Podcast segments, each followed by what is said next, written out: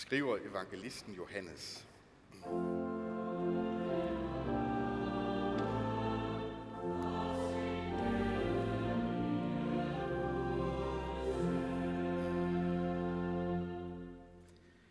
Jesus sagde da til dem, når I får ophøjet menneskesønnen, da skal I forstå, at jeg er den, jeg er, og at jeg intet gør af mig selv, men som faderen har lært mig, sådan taler jeg. Og han, som har sendt mig, er med mig. Han har ikke ladt mig alene, for jeg gør altid det, der er godt i hans øjne. Da han talte sådan, kom mange til tro på ham. Jesus sagde nu til de jøder, som var kommet til tro på ham, hvis I bliver i mit ord, er I sandelig mine disciple, og I skal lære sandheden at kende, og sandheden skal gøre jer fri. De svarede ham, vi er Abrahams efterkommere og har aldrig trællet for nogen. Hvordan kan du så sige, I skal blive fri? Jesus svarede dem, Sandelig siger jeg, en hver, som gør synden, er syndens træl. Men trælen bliver ikke i huset for evigt. Synden bliver der for evigt. Hvis altså synden får gjort jer fri, skal I være virkelig fri. Amen.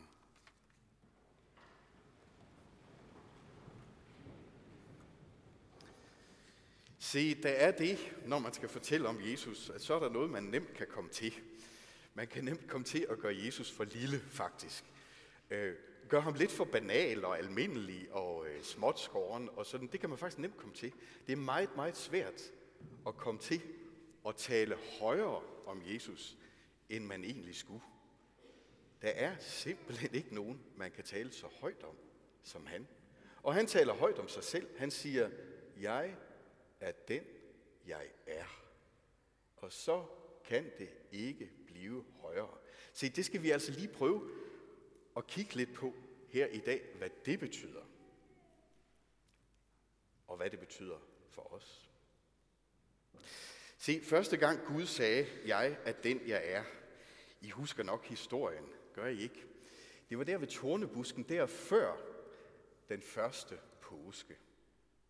Og Jesus holder en tale i dag, og det er også før den anden påske. Men lad os lige prøve at gå tilbage før den første påske og se, hvordan det her jeg at den jeg er, kaster lys over den første påske. I kan godt huske det, ikke også? Moses gik rundt derude i ørkenen og vogtede for, og med et så han et sælsomt syn. Der var ild i en tornebusk, men den blev ikke fortæret. Og han gik nærmere for at se, hvad det dog var. Og så lød der en stemme, der sagde til ham, Tag dine sandaler af fødderne, for den jord, du står på, er hellig. Og det var Gud selv, der var steget ned i den brændende busk. Og Gud sagde til ham, Jeg er din fars Gud, Abrahams, Isaks og Jakobs Gud. Og der skjulte Moses sit ansigt, for han turde ikke se Gud. Og derefter talte Gud til Moses og befalede ham at gå til, til selveste Ægyptens konge. Den største magt. Den benhårde slavemagt, der havde folket i sit greb. De trællede under hårdt slavearbejde. Der var givet en befaling om, at alle deres førstefødte drenge skulle slås ihjel. Så hårdt var det. Han havde dem i deres greb. Og Gud sagde til Moses, du skal føre mit folk ud og ind i det land, som jeg vil give dem. Og Moses svarede, Gud, der talte der i busken, han svarede, hvem er jeg, at jeg skulle gå til Farao og få ham til at gøre det? Og Gud svarede, hmm, det er ikke kun dig, det er mig, sagde han, for nu at videregive det i mine ord. Du er ikke alene her, Moses. Jeg vil være med dig. Men Moses var stadigvæk lidt uvillig, for hvem er det så, der er med mig? Så han spurgte Gud, jamen, når nu jeg kommer til israelitterne og siger, at jeres fædres Gud vil har sendt mig til jer og vil føre jer ud, og så spørger de mig om, hvad hans navn er, denne Guds navn er. Hvad skal jeg så sige til dem? Og Gud svarede, jeg er den, jeg er. Og Gud sagde, sådan skal du sige til israelitterne, jeg er, har sendt mig til jer. Og det var så, hvad der skete i påsken, i den første påske. At Gud viste, at han er den, han er.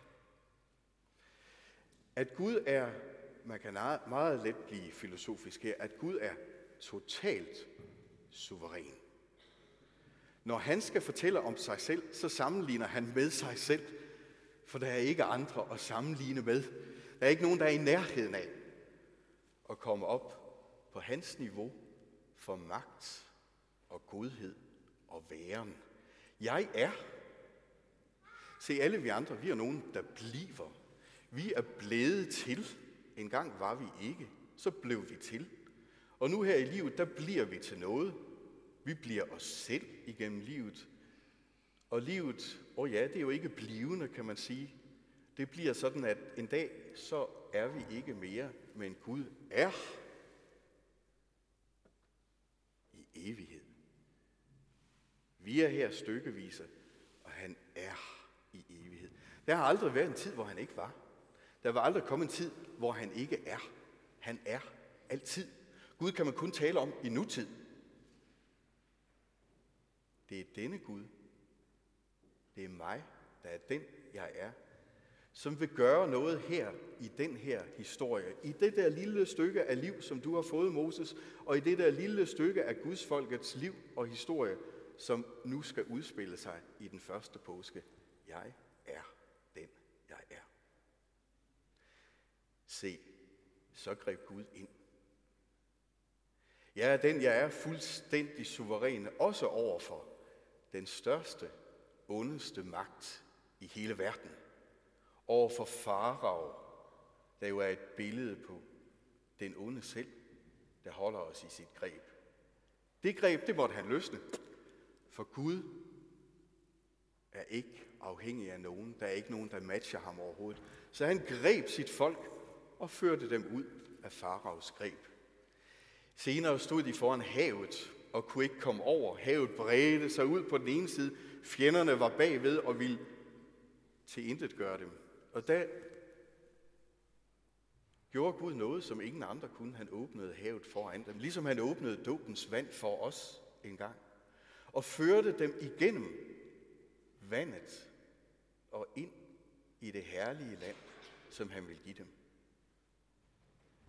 Jamen Gud, hvorfor i alverden vil du gøre godt imod dit folk? Fordi jeg vil, siger Gud. Fordi jeg vil gøre godt. Ikke fordi, at de er særlig gode eller har fortjent det, men fordi jeg vil. Gud henviser altid kun til sig selv, ikke til os. Jamen Gud, hvorfor vil du gøre godt imod dem her? Ja, fordi jeg vil det. Det har jeg besluttet. Guds store, suveræne beslutning ligger bag den mægtige frelsesindgriben i den første påske. Godt. Det var den første påske. Før den anden påske, så træder Jesus så frem og siger, Jeg er den, jeg er.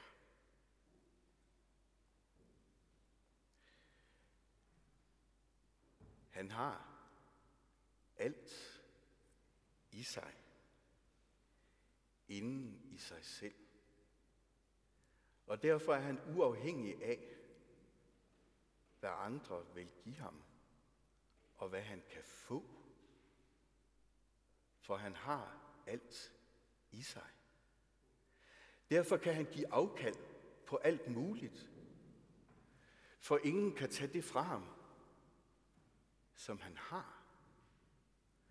Derfor kunne Jesus give afkald på livet. For han havde det i sig selv. Han kunne hengive sig til død og til intetgørelse, fordi liv og rigdom havde han i sig selv. Intet kunne røre ham den mest suveræne magt. Se, hvad der skete i påsken var ikke bare onde mennesker, der rådede sig sammen og fik Jesus ned med nakken. Nej, det var den suveræne Guds handling. Det var ikke bare mennesker, der tog magten over ham. Det var Gud, der lod det ske. Vores frelse blev til ved den suveræne Guds indgriben. Sådan er det. Han var ikke under nogen form for tvang. Derfor kunne han hengive sig til fornedrelse, til spot og forhåndelse, og blive korsfæstet midt imellem to forbrydere, for det skulle være helt tydeligt, hvad han var for en. Lavere kunne man ikke synke, og mere forhånet kunne man ikke blive. Fordi han havde ære og rigdom og herlighed i sig selv. Alt har han i sig selv, og ingen kan tage det fra ham. Derfor kunne han give afkald på det. Derfor kunne han overgive sig til det onde og blive ramt af synden og bære vores synd og blive gjort til et med vores synd og hengive sig som et offerlam, fordi han havde liv og retfærdighed og godhed i sig, som kan overvinde al synd. Han kunne bære den og blive til et med den, fordi han er urørlig i forhold til synden og kunne bryde den. Jeg er den, jeg er. Alt har jeg inden i mig. Derfor kan jeg give mig selv hen og frelse.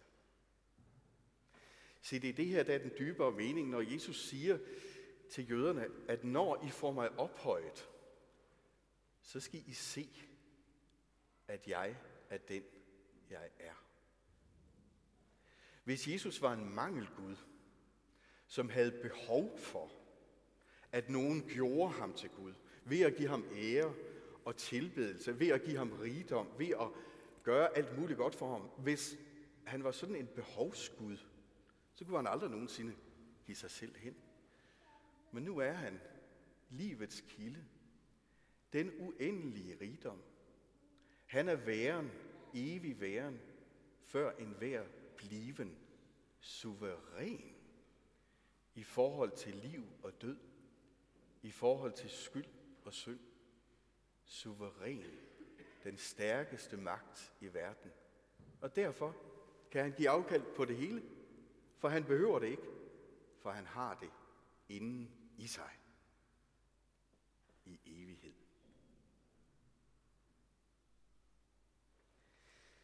Se, det her, det er sandheden om Gud.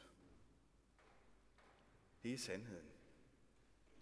At Gud er den, han er, og at han har alting i sig. Og den sandhed, når vi lærer den at kende, så vil den gøre os fri. For alt har vi i ham.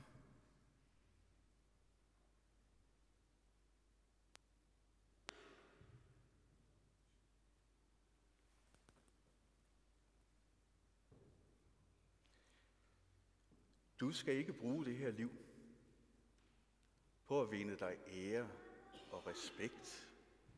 Det kan du godt give afkald på og lade hunden gå ud over dig, fordi alt har du i ham.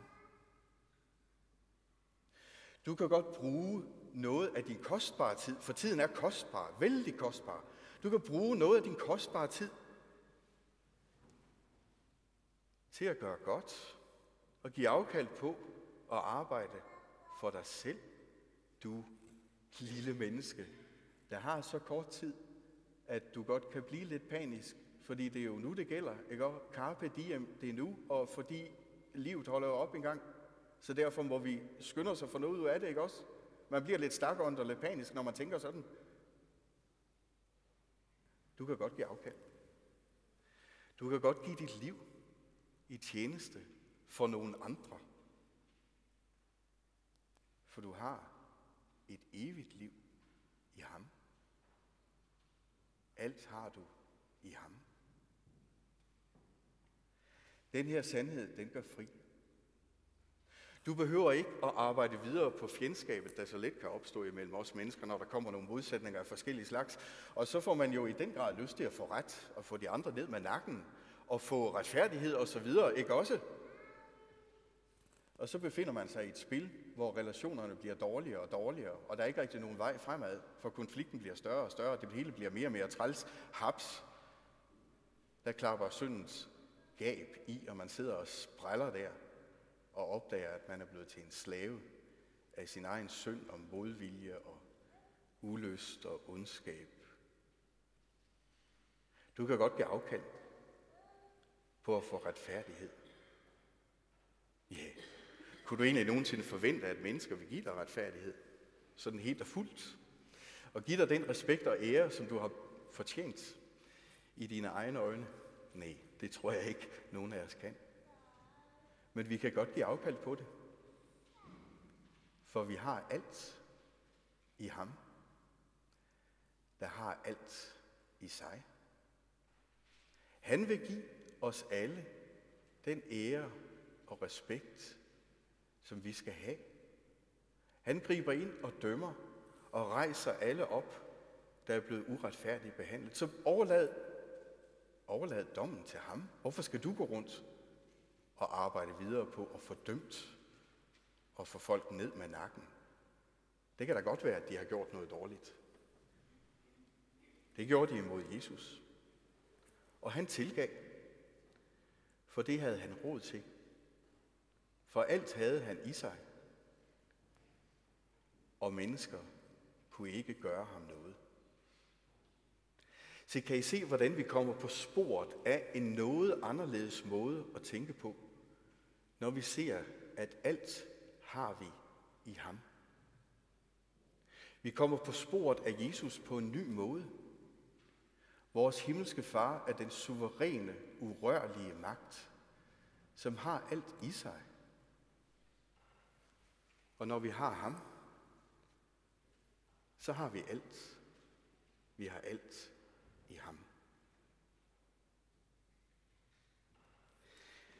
Så jeg tror faktisk, jeg vil slutte min prædiken her med det.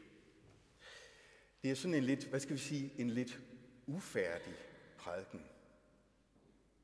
Det jeg gerne vil have, at vi skulle åbne vores hjerte for, det er, at Gud har alt i sig, og vi har alt i ham. Og at det er den sandhed, som gør os fri, giver os fri til at leve på en bestemt måde, på selvhengivelsens måde. Så den her prædiken, den er ligesom, hvad skal vi sige, på en måde lidt overordnet, eller temmelig meget inde ved kernen af tingene. Og så normalt i en prædiken, så vil man jo gerne lige omkring, hvad det så helt betyder ude i det konkrete dagligliv. Der er sådan et godt gammelt ord, der siger, at en prædikens værdi, det er noget, man skal måle om mandagen. Ikke om søndagen, når den bliver holdt, men mandag formiddag kl. 11. Det er det rigtige tidspunkt at måle en prædikens værdi på. Fordi der mandag morgen kl. 11, der viser det sig, hvad det var, man så fik med sig. Men jeg er altså ude på ikke at gå i særlig mange detaljer her, fordi det kan I selv. Det kan I selv. Her fra den første dag i ugen, der kan I gå ud i ugen med den bevidsthed om, at I har alt i ham. Prøv at bære den tanke med jer og se, hvad det betyder. Det betyder frihed, siger Jesus. Amen. Lov og tak og evig ære være dig, vor Gud, Fader, Søn og Helligånd, du som var, er og bliver en sand treenig Gud, højlovet fra første begyndelse, nu og i al evighed. Amen. Kom, lad os rejse os op og sige en dejlig hilsen til hinanden. Vor Herres Jesu Kristi nåde, Guds, vor Fars kærlighed og Helligåndens fællesskab være med os alle. Amen. Nu skal I bare